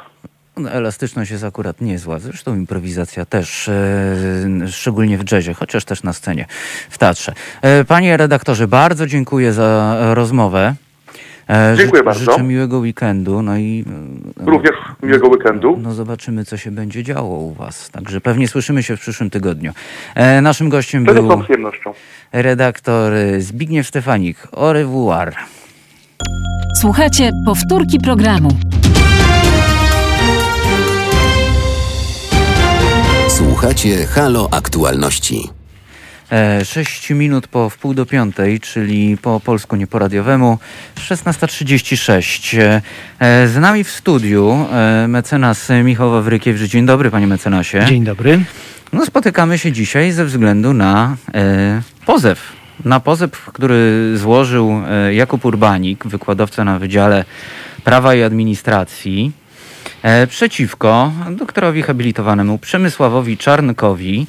E, I chodzi o naruszenie dóbr osobistych, e, a mianowicie o słowa e, pana doktora Czarnka: brońmy nas przed ideologią LGBT i skończmy słu- słuchać tych idiotyzmów o jakichś prawach człowieka czy jakiejś równości. Może nie będę cytował dalej. Ale ten drugi cytat jest szczególnie interesujący też. Dobrze, to, to przytoczę. Nie ma wątpliwości, że cała ta ideologia LGBT wyrastająca z neomarksizmu ja jestem z wykształcenia filozofem, staram się nie śmiać. E, pochodzi z tego samego korzenia, co niemiecki narodowy socjalizm hitlerowski, o widzę, że leci coraz grubiej, który jest odpowiedzialny za wszelkie zło II wojny światowej, zniszczenie Warszawy i zamordowanie powstańców. Właśnie dlatego zachęcałem do zacytowania. No tak, y, można powiedzieć profesor przeciwko profesorowi, dlatego że pan e, profesor Kuba Urbanik jest y, wykładowcą e, prawa rzymskiego na Wydziale Prawa i Administracji Uniwersytetu Warszawskiego. No a pan Czarnek y, robi to samo na Wydziale Prawa Katolickiego Uniwersytetu Lubelskiego. E, No i już mówiąc bardziej poważnie, mm, sprawa jest niezwykle y, istotna. E, Pan profesor Urbanik postanowił postawić tamę w pewnym momencie. Zresztą trochę przygotowując ten pozew, bo powiem, że reprezentujemy razem z moją koleżanką z Wolnych Sądów, panią mecenas Sylwią Gregorczyk-Abram, reprezentujemy profesora Urbanika w tej sprawie i przygotowując ten pozew inspirowaliśmy się trochę słowami e, pana Mariana Turskiego, które wypowiedział w tym roku w Auschwitz podczas obchodów e, rocznicy wyzwolenia obozu, kiedy mówił o, o tym, że Auschwitz nie spadło z nieba, kiedy mówił o tym, że to wszystko dzieje się małymi kroczkami, że najpierw pojawiły się w Berlinie ławki z napisem e, nie dla Żydów, potem się pojawiły pływalnie nie dla Żydów, potem pojawiły się tramwaje i tak dalej. E, I człowiek zaczyna się przyzwyczajać do tego wykluczenia, do tej dyskryminacji, do tej segregacji. No i tak jak e, ta piramida Olporta, która pokazuje e, kolejne stadia wykluczania, one kończą się eksterminacją.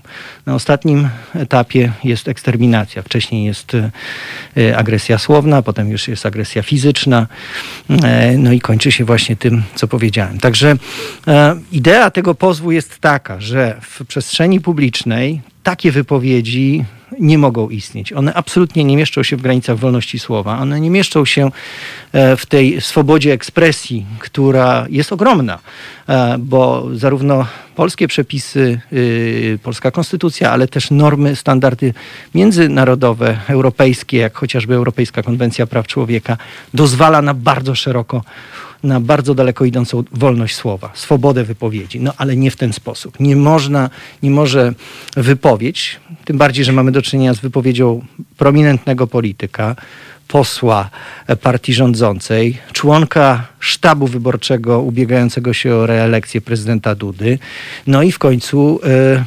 profesora, czyli pracownika naukowego, nauczyciela akademickiego, który ma wychowywać przyszłe pokolenia prawników.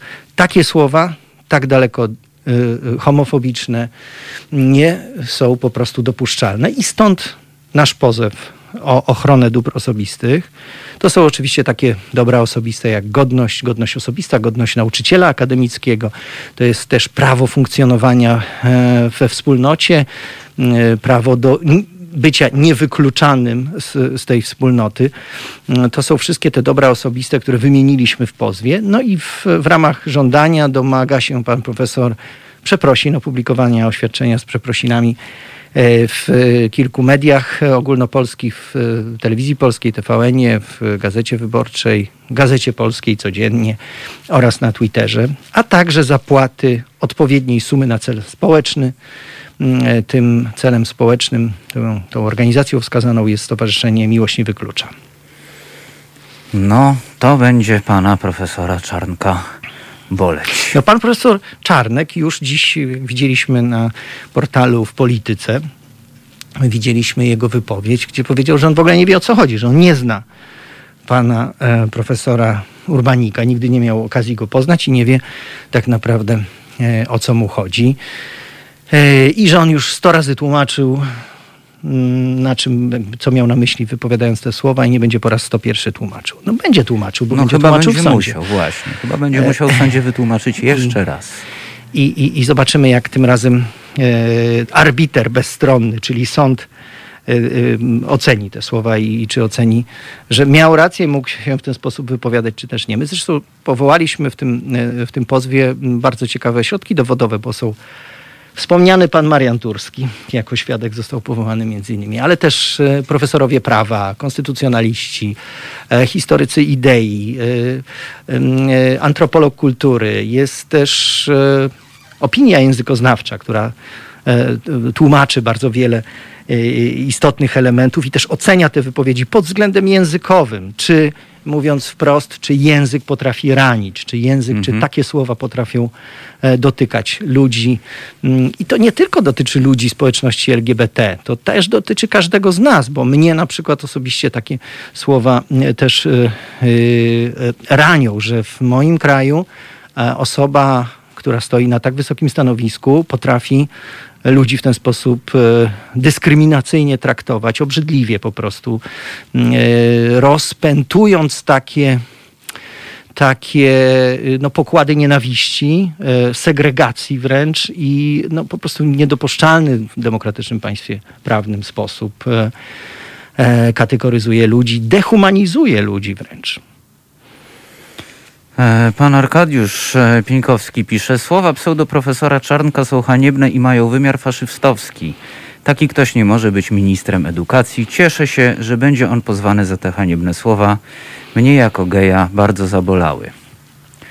No tutaj też właśnie y, nawiążę do tych słów y, pana Czarnka, który mówi, że on nie zna pana y, profesora Urbanika i nie wie Ale o co to, chodzi.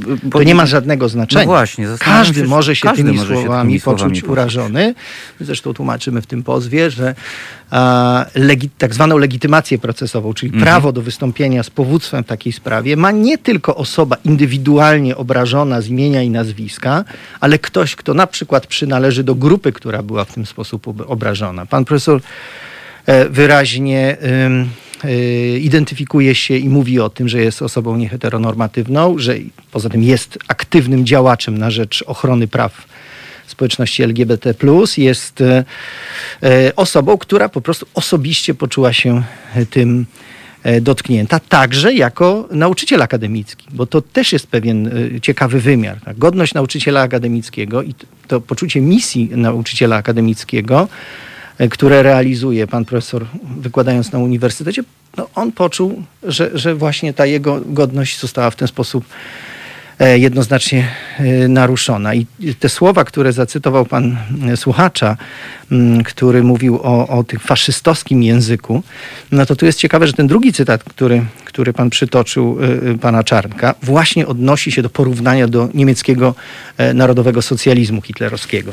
I, I my w tym pozwie też piszemy o tym, i stąd też, też świadkowie mają na tę okoliczność zeznawać, e, że no w, tej, e, w tym kontekście bardzo ciekawie można spojrzeć na historię, na to, jak narodowi socjaliści niemieccy traktowali e, osoby e, ze społeczności LGBT. E, Były zamykane w obozach koncentracyjnych, oznaczane różowym e, trójkątem, były eksterminowane, były przeprowadzane na nich e, tak zwane badania naukowe robione przez takich ludzi jak dr Mengele, czyli wiemy, że to były potworne tortury prowadzące niejednokrotnie do, do śmierci bądź ogromnego cierpienia tych ludzi. Więc w tym kontekście ta wypowiedź pana Czarnka no, jest, jest e, no, prze, przede wszystkim no, fałszem historycznym, ale też jest e, wysoce obraźliwa. Ja też jako e, osoba związana z uniwersytetem e, też czuję się e, no, obrażony tymi słowami, można powiedzieć. No jednak ktoś, kto jest wykładowcą akademickim, nie powinien się po pierwsze posługiwać taką retoryką. To nawet, to nawet chodzi o tak prostą rzecz jak etykietę. Zresztą etykieta wzięła się od etyczki, czyli tak zwanej małej etyki. Ta mała etyka to, to, było, to było po prostu, to były pewne zasady dobrego wychowania. Po drugie, no to jest po prostu stek bzdur i kłamstw. To jest, to jest tym bardziej oburzające, że to, są, że, że, że to jest y, prawnik. No I, tak. to mi, I to ma być jeszcze minister edukacji i nauki. Zastanawiam się w ogóle, jak Kul na to wszystko odpowie.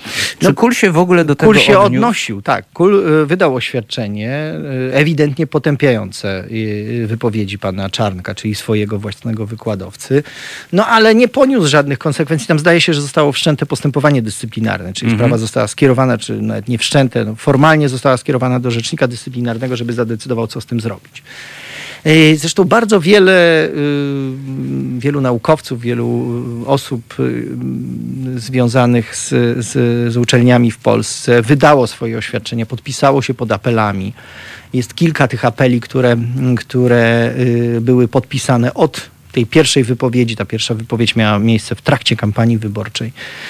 E, i były kierowane zarówno na tym pierwszym etapie, ale teraz też, kiedy e, zapadła decyzja, że ma być ministrem e, edukacji i nauki, również kierowano i do premiera, i do prezydenta takie apele, aby tę decyzję no, jeszcze raz rozważyć. No bo czy taka osoba, w ten sposób się wypowiadająca. I to nie w żadnym takim kampanijnym, e, gorącym szale. No kampania tylko, się już skończyła. Tylko mm, e, wypowiadająca się w, w mojej ocenie w pełni świadomie w ten sposób. E, od tamtej pory no, nie było żadnej refleksji, przemyślenia tego, aby aby wycofać się z tych słów, aby jednak stonować tę narrację, aby powiedzieć, no przepraszam, może się zagalopowałem. Zresztą 7 września wystosowaliśmy wezwanie do pana Czarnka do opublikowania przeprosin. E, I od tamtej pory no, nie było żadnej reakcji. Nie było takiego telefonu, że no słuchajcie Państwo, no może rzeczywiście spotkajmy się i ja może w jakiś sposób zadośćuczynię e, mhm. tej krzywdzie i, i, spróbujemy, spróbujemy dojść do porozumienia. Nie, no zresztą dzisiejsza wypowiedź świadczy o tym. Ja w ogóle nie wiem o co chodzi, nie wiem co, co ten pan profesor Urbanik ode mnie chce. No więc no tak, pan profesor postanowił tak. powiedzieć nie, dosyć tym tej y, homofobicznej mowie nienawiści, która jest no, po prostu w normalnych społeczeństwach, taki, w takiej y, zachodnioeuropejskiej cywilizacji niedopuszczalna. Panie mecenasie, trzymam kciuki, no i jesteśmy w kontakcie. Na pewno będziemy jeszcze rozmawiali na ten temat. No, sprawa się będzie rozwijać, będzie oczywiście, mam nadzieję, dość niedługo pierwsza rozprawa, więc zapraszam do y, śledzenia dalszych wypadków. Na pewno będziemy śledzić i pozostawać w kontakcie. Naszym gościem mecenas Michał Wawrykiewicz, Wolne Sądy. Bardzo dziękuję za odwiedziny. Dziękuję bardzo. To były Halo Aktualności. Na kolejny program zapraszamy w poniedziałek o godzinie 15.